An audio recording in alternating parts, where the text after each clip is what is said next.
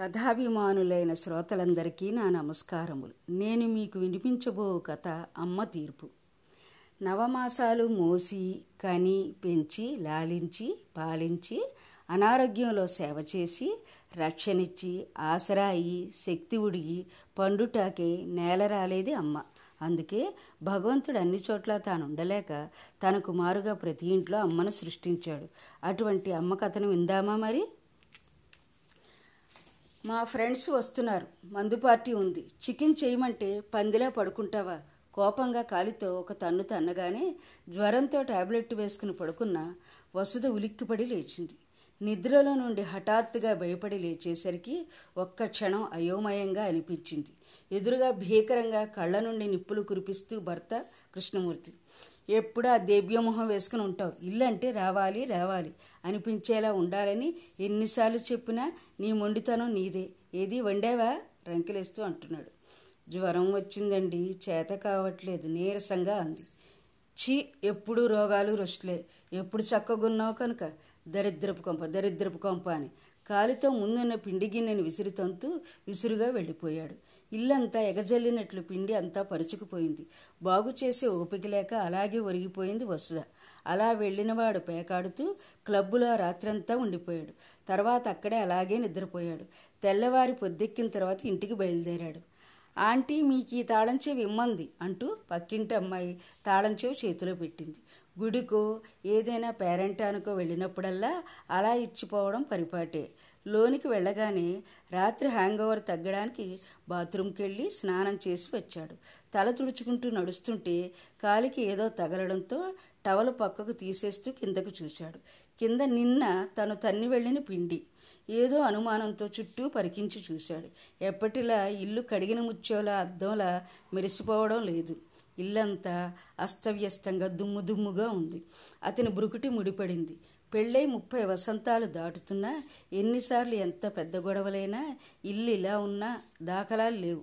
ఏమైంది? నిజంగానే ఆరోగ్యం బాగాలేక హాస్పిటల్కి వెళ్ళిందా? కనీసం తను ఫోన్ చేస్తుందే? తను తాగిన మత్తులో ఏమైనా ఎత్తలేదా? సెల్ తీసి చూశాడు. ఏ కాల్ లేదు. సరే తనే ఫోన్ చేద్దామనుకుని చేశాడు. ఊహు స్విచ్ ఆఫ్ వస్తుంది. ఎంత చేత కాకపోయినా ఇల్లు ఇలా ఏనాడు పెట్టలేదు. ఆ పరిసరాలు ఆ నిశ్శబ్దం చికాకు కలిగిస్తున్నాయి. అసహనంగా అతి భారంగా పావుగంట గడిచింది. సమయం గడుస్తున్న కొద్దీ కోపం పెరుగుతుంది. ఆకలి వల్లనేమో అది రెట్టింపు అవుతుంది. సరే టీవీ పెడదామనుకుని రిమోట్ చేతిలో తీసుకున్నాడు. అది బరువుగా పెట్టిన దాని కింది కాగితం ఫోన్ ఫ్యాన్ గాలికి ఎగిరి కింద పడింది. తీస్తూ ఆశ్చర్యపోయాడు. అది ఉత్తరం. అతని కళ్ళు అక్షరాల వెంబడి పరుగులు తీసే.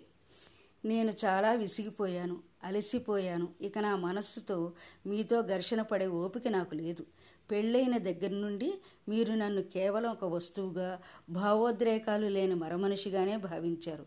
అందమైన మీ రూపం వెనుక అందమైన మనసు ఉంటుందని అనుకున్నానే కానీ అందం వెనుక ఇంత వికృతమైన మనసు ఉంటుందని అనుకోలేదు. మీకు కావలసిన సుఖం సదుపాయాలను అందించే రోబోలాగానే తప్ప నాకు మనసు ఉంటుందని దానికి ఎన్నో ఆశలున్నాయని మీరు అనుకోలేదు. పెళ్ళై ముప్పై వసంతాలు దాటినా మీరు మారలేదు. కనీసం పిల్లలు నా మనసు అర్థం చేసుకోలేదు. అందుకే ఈ మిగిలిన జీవితం అయినా నాకు ఇష్టమైనట్లుగా గడపడానికి గడప దాటుతున్నాను. ఆత్మహత్య చేసుకునేంత పిరికిదాన్ని కాదు. ఎన్నో జన్మల తర్వాత ఇంతటి ఉత్తమమైన మనిషి జన్మ వస్తుందంటారు. ఆ జన్మ సార్థకత చేసుకునేలా నాకు నేనుగా బతుకుతాను. మా అమ్మ వాళ్ళు బతికి ఉన్నప్పుడు అప్పుడో ఇప్పుడో ఇచ్చిన డబ్బులు ఇప్పుడు అవసరానికి ఉపయోగపడుతున్నాయి. పిల్లలకి నా ఆశీస్సులు. నన్ను వెతకడానికి ప్రయత్నించవద్దు. నా పిచ్చి కానీ మీరెందుకు ఎదుగుతారు? ఒక పని మనిషిని పెట్టుకుంటారు. సెలవు వసుధ. ఉత్తరం చదివి హతాశుడయ్యాడు. అస్సలు జీర్ణించుకోలేకపోతున్నాడు. ఇంతకాలం కనీసం తనన్న మాటకు ఎదురు కూడా చెప్పలేనిది ఇప్పుడు ఏకంగా ఎగిరిపోతుందా? ఇది కళా నిజమా? చేతులు వణుకుతుంటే కాగితం ఎగిరిపోయి టేబుల్ పైన కృష్ణుని పాదాల చెంత పడింది. కాసేపటికి తేరుకుని కర్తవ్యం గుర్తొచ్చిన వాడిలా కొడుక్కి ఫోన్ చేశాడు. అమ్మ వచ్చిందా అంటూ. లేదు ఎందుకు? ఇంట్లో లేదా? కొడుకు అడుగుతుంటే పెట్టేశాడు. కూతురికి చేశాడు. అక్కడా లేదనే సమాధానం వచ్చింది. మైండ్ అంతా బ్లాంక్ అయిపోయింది. షుగర్ పేషెంట్ కావడం వల్లనేమో శరీరం వణకడం మొదలైంది. కొడుకు హరగోపాల్ మళ్ళీ ఫోన్ చేశాడు. తరచి తరచి అడగ్గా విషయం చెప్పాడు. చెల్లి దగ్గరికి వెళ్ళిందేమో కంగారు పడవద్దన్నాడు. అక్కడా లేదన్నాక కంగారు పడి బయలుదేరుతానన్నాడు. కూతురు వినేలా ఫోన్ చేసింది. విషయం తెలిసి తాను అల్లుడితో చెప్పి బయలుదేరుతానంది. మృదుమధురంగా రవళించే కాలిపట్టాలతో ఇంట్లో నడయాడే ఇల్లాలు లేక ఇంట్లో శ్మశాన నిశ్శబ్ద రాజ్యమిలుతుంది ఇంటి ముందు శుద్ధి చేసి ముగ్గేసిన ఆనవాళ్ళు లేవు. పూజ గది నుండి వచ్చే సాంబ్రాణి అగరబత్తి సువాసనలు లేవు. భయం భయంగా బ్రష్ అందిస్తూ కాళ్ళకు మడుగులొత్తుతూ ఇష్టమైనవి కష్టమైనా చేసి పెట్టే ప్రేమదేవత లేదు. బీపీ షుగర్ మందులు వేళ్ళకు ఇచ్చే ఆత్మీయత లేదు. ఏం చేసినా ఎందుకు చేశామని కానీ ఎందుకు చెయ్యలేదని కానీ అడిగే దిక్కే లేదు. నిశ్శబ్దం ఇంత భయంకరంగా ఉంటుందని తొలిసారి తెలిసింది అతనికి. నిగ్రహించుకున్న నిబ్బరం నీరుగారిపోతుంటే అతనికి తెలియకుండానే రెండు కళ్ళలో నుండి కన్నీళ్ళు వరదలయ్యాయి. అలాగే నెమ్మదిగా అచేతనావస్థలో స్పృహ తప్పింది అతనికి. కళ్ళు తెరిచేసరికి ఆసుపత్రిలో బెడ్ మీద ఉన్నాడు. ఆసుపత్రిలో చిన్న రూము. పక్కన మరో బెంచ్ మీద కూతురు కొడుకు కూర్చుని ఉన్నట్లున్నారు. వారి మాటలు వినబడుతుంటే మళ్ళీ భారంగా కళ్ళు మూశాడు. ఏమో అన్నయ్య అసలు అమ్మ ఇలా ఎందుకు చేసింది? ఏం తక్కువయింది నాన్న తాగడం కోపడ్డం అంతా మామూలేగా? కొత్త ఏం కాదుగా? ఏదో మనస్సు ఆపుకోలేక వచ్చాను ఆయన అప్పటికే కోప్పడుతున్నాడు. పిల్లలకి ఆయనకి కష్టం అవుతుందని త్వరగా వచ్చేస్తానన్నాను. అయినా నాన్న షుగర్ పేషెంట్ అని తెలిసి ఎలా వెళ్ళింది? నాన్న ఫ్రెండ్స్ సమయానికి రాబట్టి సరిపోయింది. కానీ లేదంటే ఏదేమైనా నేను ఈవేళ వెళ్ళిపోతాను. వినీల్ అంటుంది. నువ్వు వెళితే ఎలా? మీ వదినైతే ఈ చాకరీ ఏం చేయదు. తనకి చిన్నపిల్ల ఉంది. అర్థం చేసుకో. నాన్న మా ఇంటికి తీసుకెళ్తే ఊరుకోదు కూడా. నాకు ఆఫీసు ఉంది. ఆయనతో ఏ ఈయనతో ఏ టైంకి ఏమవుతుందో ఈ టెన్షన్ నేను భరించలేను. ఆయనకు అసలే ముక్కు మీద కోపం. నేను తీసుకువెళ్ళలేను. ఇప్పుడు పెద్ద చిక్కొచ్చి పడింది. ఇంతకీ అమ్మ ఎక్కడికి ఎందుకు వెళ్ళినట్లు? అమ్మే ఉంటే తలనొప్పి ఉండేది కాదు కదా. నేను అందుకే తెలిసిన వాళ్ళని అందరినీ వాకప్ చేశావు ఉత్తరం ప్రకారం చూస్తే ఏదైనా ఆశ్రమంకో హరే హరేరామ హరే కృష్ణ లాంటి మఠంకో వెళ్ళి ఉంటుంది. అవునరా నువ్వు అలా అంటే నాకు గుర్తొస్తుంది. ఒకసారి అమ్మ అమ్మ అనాథాశ్రమం గురించి ఏదో పేపర్లో చదివి దాని వివరాలు ఎవరికో కావాలని నెట్లో చూసి చెప్పమంది. ఉత్సాహంగా అంది వినీల. అయితే ఇప్పుడే ఫోన్ చేస్తాను నెట్లో సెర్చ్ కొట్టి ఈ రెండు మూడు రోజులు ఇలాంటి ఆనవాళ్ళు ఉన్నవాళ్ళు ఎవరైనా వచ్చారా అని తెలుసుకుంటాను. ఒకవేళ దొరికితే మన అదృష్టవంతులమే. హలో? అమ్మ వృద్ధాశ్రమ అని అండి? డొనేషన్ ఇవ్వడానికి మాకు కొన్ని వివరాలు కావాలండి. ఓహో వంద మంది ఉంటారా? ఈ రెండు రోజులు మీ దగ్గర ఎవరైనా కొత్త వాళ్ళు చేరారా? ఆమె పేరేమిటండి? అవునండి. వసుదనే ఉన్నారా అండి? మేము ఫోన్ చేసినట్టు చెప్పకండి. మేము వస్తాం. విరాళం తెస్తాం. ఆ ఏంట్రా అన్నయ్య? అమ్మ అక్కడికే వెళ్ళిందా? అబ్బా ఎంత అదృష్టం. దేవుడు మన మొర ఆలకించాడు.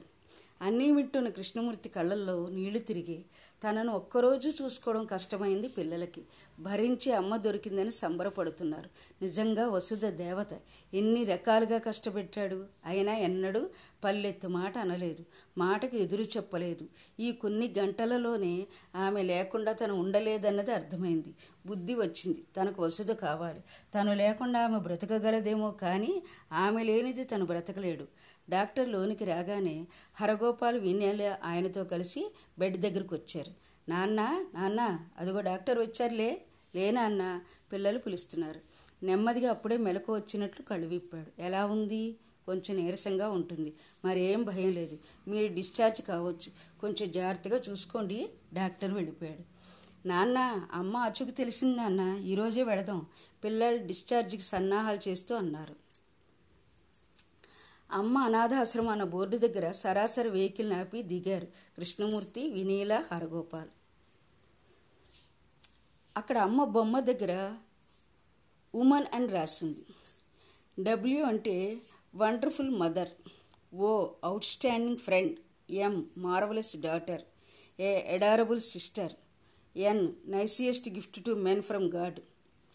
Vineela ఇలా ఇక్కడున్న కొటేషన్లు చదువుతుంటే హరగోపాల్ తొందరబెట్టి తీసుకెళ్ళాడు. ఆఫీస్ రూమ్లో పెద్దావిడ కూర్చుని ఉంది. ఆవిడ పైన జీవితం ఒక అద్దం లాంటిది. అద్దాన్ని చూసి నవ్వితే అది మనల్ని చూసి నవ్వుతుంది. దాన్ని చూసి ఏడిస్తే మనల్ని చూసి ఏడుస్తుంది. తేడా అద్దంలో లేదు మనలో ఉంది. జీవితంలోని సమస్యలు కూడా అంతే. అందుకే ధైర్యంగా ఎదుర్కోవాలి అన్న కొటేషన్ రాసి ఉంది. ఆవిడతో వివరాలు చెప్పి వసును వసుధను ఒకసారి పిలిపించమని చెప్పారు. ఆవిడ పక్కనే ఉన్న విశాలమైన రూమ్ చూపెట్టి అక్కడ కూర్చోండి పిలిపిస్తాను అంది. ముగ్గురు ఆ గదిలోకి నడిచారు. ఆ గది గోడలపైన అన్నీ అందంగా రాసిన ఆణిముత్యాలు లాంటి కొటేషన్లే. టెన్షన్తో ఉన్న మనసు మళ్ళించడానికి అన్నట్లు మౌనంగా అంతా కొటేషన్లు చదవడంలో మునిగిపోయారు. ఎంత ఖరీదైన వస్త్రం ధరించినా విడవక తప్పదు. ఎంత పంచామృతాలు తిన్నా విసర్జించక తప్పదు. ఎంత ఖరీదైన కారు ఎక్కినా దిగి నడవక తప్పదు.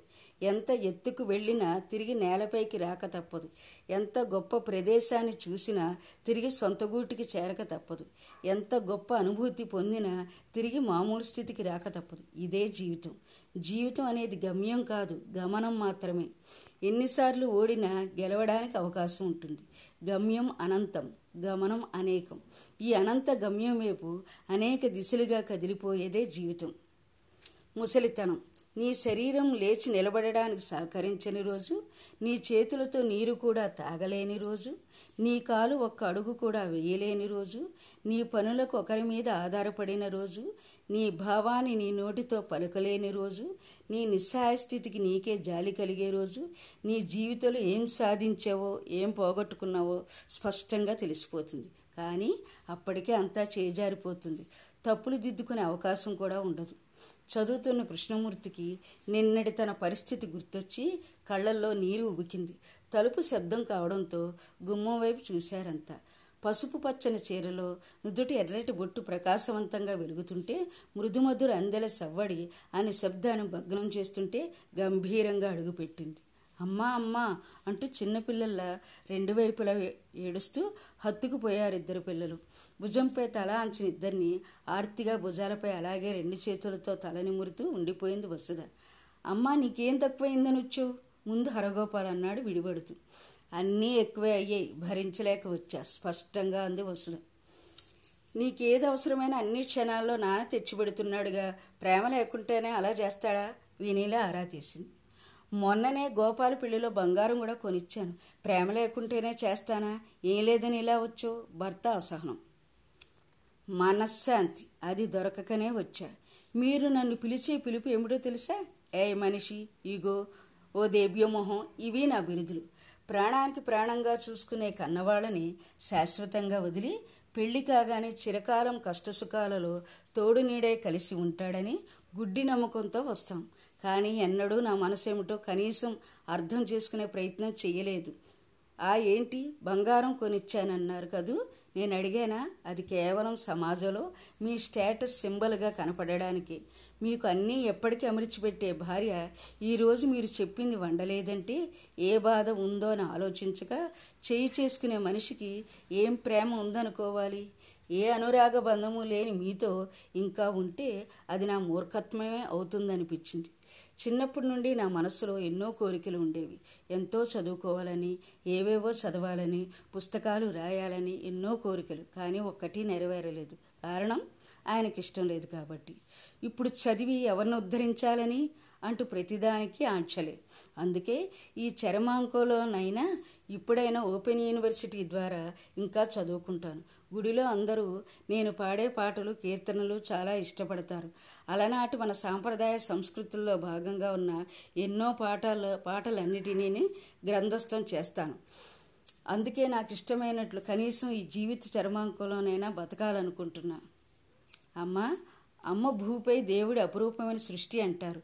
తల్లికి బిడ్డలపై ఎంతో ప్రేమ ఉంటుంది కదా. అందులో ఆడపిల్లని నా కోసమైనా ఒకసారి ఆలోచించలేవా అమ్మా? ఇనిలంది బిడ్డలకు రెక్కలేనప్పుడు వాటికి తల్లి సంరక్షణ అవసరమైనంతకాలం తల్లిగా నా బాధ్యత నెరవేర్చాను. ఇప్పుడు నీకు అన్నీ ఆలోచించి విచక్షణ జ్ఞానం ఉంది. ఎప్పుడు అమ్మ పిల్లలతో నాకు ఇంత కష్టం అవుతుంది అని అంటావు. పుట్టింట్లో నీకు పూర్తి విశ్రాంతి ఇస్తాను. నీ ఇంటికి వచ్చి ఏదో రెండు మూడు నెలలకు నాలుగు రోజులు చేయగలను. కానీ మళ్ళీ నాలుగు రోజులకి వచ్చి హెల్ప్ చేయవచ్చుగా అంటావు. నాకు వయసు అయిపోతుంది ఇదివరకులా వేగంగా చేసే శక్తి నాకు లేదు. పైగా నీకు చంటిపిల్ల ఉన్నప్పుడు నాన్న కేరళలో ఉన్న ఏదో ఫంక్షన్కి నన్ను తీసుకుని వెళితే ఈ వయసులో హనీమూన్లా తిరుగుతున్నారని అల్లుడు తప్పుబట్టాడని చెప్పావే కానీ మరి ఇంతవరకు వాళ్ళు ఎప్పుడూ ఎక్కడికి వెళ్ళలేదు. వారి డబ్బులతో వారు వెళ్ళారు. కాళ్ళు చేతులు ఈ మాత్రం ఆడినప్పుడే వెళ్ళాలి కదా అని మీ ఆయనకి సర్ది చెప్పలేకపోయావు. ఎప్పుడు అయ్యో బిడ్డ కష్టపడుతుందని అవో ఇవో చేసి పంపే నా ఆరాటమే కానీ ఒకసారైనా అమ్మ ఆరోగ్యం ఎలా ఉంది అంటూ అడిగావా? ఎందుకంటే అమ్మ అది ఆశించదు నిజమే. కానీ మళ్ళీ నీ కడుపును పుట్టిన వాళ్ళు కూడా నీలాగే తయారవుతారు. అప్పుడు నా బిడ్డ మనసు ఎంత వేదన పడుతుందో నాకు తెలుసు. అది నేను భరించలేను. కాబట్టి అలాంటి సందేశం సున్నితంగా యువతలోకి చొచ్చుకుపోయేలా చేయాల్సిన అవసరం ఇప్పుడుంది. నాలా నా బిడ్డ కానీ మరో అమ్మ మనసు కానీ బాధపడొద్దని నా ఆశ. వినీల కళ్ళ నిండా నీళ్ళు నిండాయి. అమ్మా మరి నేనేం తప్పు చేశాను? కనీసం నువ్వు నా దగ్గరికైనా రాకుండా ఎందుకు వెళ్ళిపోయావు? కినుక చూపాడు కొడుకు. మానవ శరీరం గరిష్టంగా నలభై ఐదు యూనిట్ల బాధను భరించగలదట. కానీ బిడ్డకు జన్మనిచ్చేటప్పుడు తల్లి యాభై ఏడు యూనిట్ల నొప్పి భరిస్తుందట. అది ఇరవై ఎముకలు ఒక్కసారి విరిగితే పడే బాధకు సమానమట. కానీ అంత బాధ భరించి తన కడుపును చీల్చి జన్మనిచ్చిన తల్లి బిడ్డను చూసి అంత బాధ మర్చిపోతుందట. కోడలు మీ అమ్మకి ఎప్పటికీ కూతురంటేనే ఇష్టం. నేను చదువుకుంటూ పాపను చూసుకోవడం ఎంత కష్టం? వచ్చి సహాయం చేయొచ్చుగా? ఆమెకు అన్నీ చేసి పెడుతుంది. అదే కొడుకంటే ప్రేమే లేదు అంటూ ఎన్నో అందని చెప్పావు. అంటే వచ్చి మీ దగ్గర కొన్ని రోజులున్నాను. నేనున్నన్ని రోజులు వంటగదిలో కానీ ఏ పనిలో కానీ నేను చేసింది తనకు నచ్చదు. ఏదో అని చేదరించుకుంటుంది. భయం భయంగా బతికాను. ఆమె నన్ను అలా అన్న మాటలు అన్నప్పుడు నీ మనసుకు తెలియదా నా మనసు? ఆమెకు నేను రెండేళ్ళుగానే తెలుసు కావచ్చు. కానీ నీకు నేను నువ్వు పుట్టినప్పటి నుంచి తెలుసు. ఒక్కసారి నేను అలాంటి దాన్ని కాదని నాకు భరోసా ఇవ్వలేదు. అయినా ఇవన్నీ అని మిమ్మల్ని బాధ పెట్టాలని కాదు. కానీ రేపు నీ కొడుకుతో నీవు ఇలా బాధపడొద్దని. నేను అనుకున్న కొన్ని పనులు ఈ జన్మ ముగిసేలాగా చెయ్యాలని మాత్రమే వచ్చేశాను. నన్ను క్షమించండి. వసుధ జీవితంలో తొలిసారి మార్ధవంగా కళ్ళల్లో నీళ్ళు తిరుగుతుంటే పిలిచాడు కృష్ణమూర్తి. నిన్ను ఎన్నో కష్టాలు పెట్టిన మాట నిజమే కానీ నీ మనస్సు ఇంతగా గాయపడుతుంది అనుకోలేదు నువ్వు లేని క్షణముకు యుగమైంది. నువ్వు లేక నేను బతకలేను. రావసుదా నా అవసరం కోసం నేను పిలవడం లేదు. అక్కడే ఉండి నీకు ఇష్టమైనవన్నీ చేసుకో. ఇక నుండి నీ ప్రతి కష్టం పంచుకుంటాను. పేకాట తాగుడు వదిలేశాను. ఇక ముందు కూడా వాడి జోలికి పోను. నువ్వెన్నోసార్లు అవి మానేయడానికి డాక్టర్ దగ్గరికి కౌన్సిలింగ్కి రమ్మన్నావు కదా వస్తాను నేను డాక్టర్ చెప్పాడు. నీకు తరచు అనారోగ్యం ఎందుకు వస్తుందో బాబు కిడ్నీ చెడిపోతే ఎవరికీ తెలపవద్దంటూ నీ కిడ్నీ ఇచ్చావట. దానివల్ల నేనట. నిజంగా అమ్మ అనే పదానికి నువ్వు నిలువెత్తు నిదర్శనం. ఇక నేను కంటికి రెప్పలా కాపాడుకుంటాను. నా మీద ఒట్టు. నన్ను నమ్ము వస్తుందా ప్లీజ్. కన్నీళ్ళ పర్యంతం అయ్యాడు కృష్ణమూర్తి. అమ్మ నా ప్రాణం నిలబెట్టి నిన్ను బాధ పెట్టాను. నన్ను క్షమించమ్మా అన్నాడు కొడుకు. అమ్మ నీ తల్లి మనసు అర్థం చేసుకోలేకపోయాను. ఇంకా నేను బాధపడకూడదనే తపన పడుతున్న నిన్ను చూస్తే నా సిగ్గిస్తుందమ్మా. నన్ను క్షమించమ్మా. పిల్లలిద్దరూ కన్నీళ్ళతో తల్లి పాదాలు అభిషేకం చేస్తున్నారు. మన హృదయం విశాలం చేసుకునే కొద్దీ ఎదుటివారిలోని లోపాలు తప్పులు మరింత చిన్నవిగా కనిపిస్తాయి. ఓర్పు క్షమాగుణం పెరుగుతాయి. ఒకరితో ఒకరు మనసు విప్పి మాట్లాడుకోగలిగితే ఈ ప్రపంచంలో దాదాపు అన్ని సమస్యలు వాటంతట అవే తొలగిపోతాయి. ఐశ్వర్యారాయి కావాలంటే అందం ఉండాలి. కానీ మదర్ తెరిస్సా కావాలంటే మనసుంటే చాలు. ఎదుట ఉన్న కొటేషన్లు ఆమెకు దిశానిర్దేశం చేస్తున్నట్లున్నాయి. ఆ ప్రాంగణంలోని గుడిలోని జయకంటలు తదాస్తు అన్నట్టు మంగళకరంగా మోగాయి. కాబట్టి అటువంటి అమ్మని మనం గౌరవించాలి ఆదరించాలి ప్రేమించాలి. ఇది ప్రతి ఒక్కరూ చదివి అందరి చేత చదివించాల్సినటువంటి వ్యాసం. కాబట్టి అటువంటి అమ్మకు జేజేలు నా కథ పూర్తిగా విన్నందుకు మీకు నా ధన్యవాదాలు.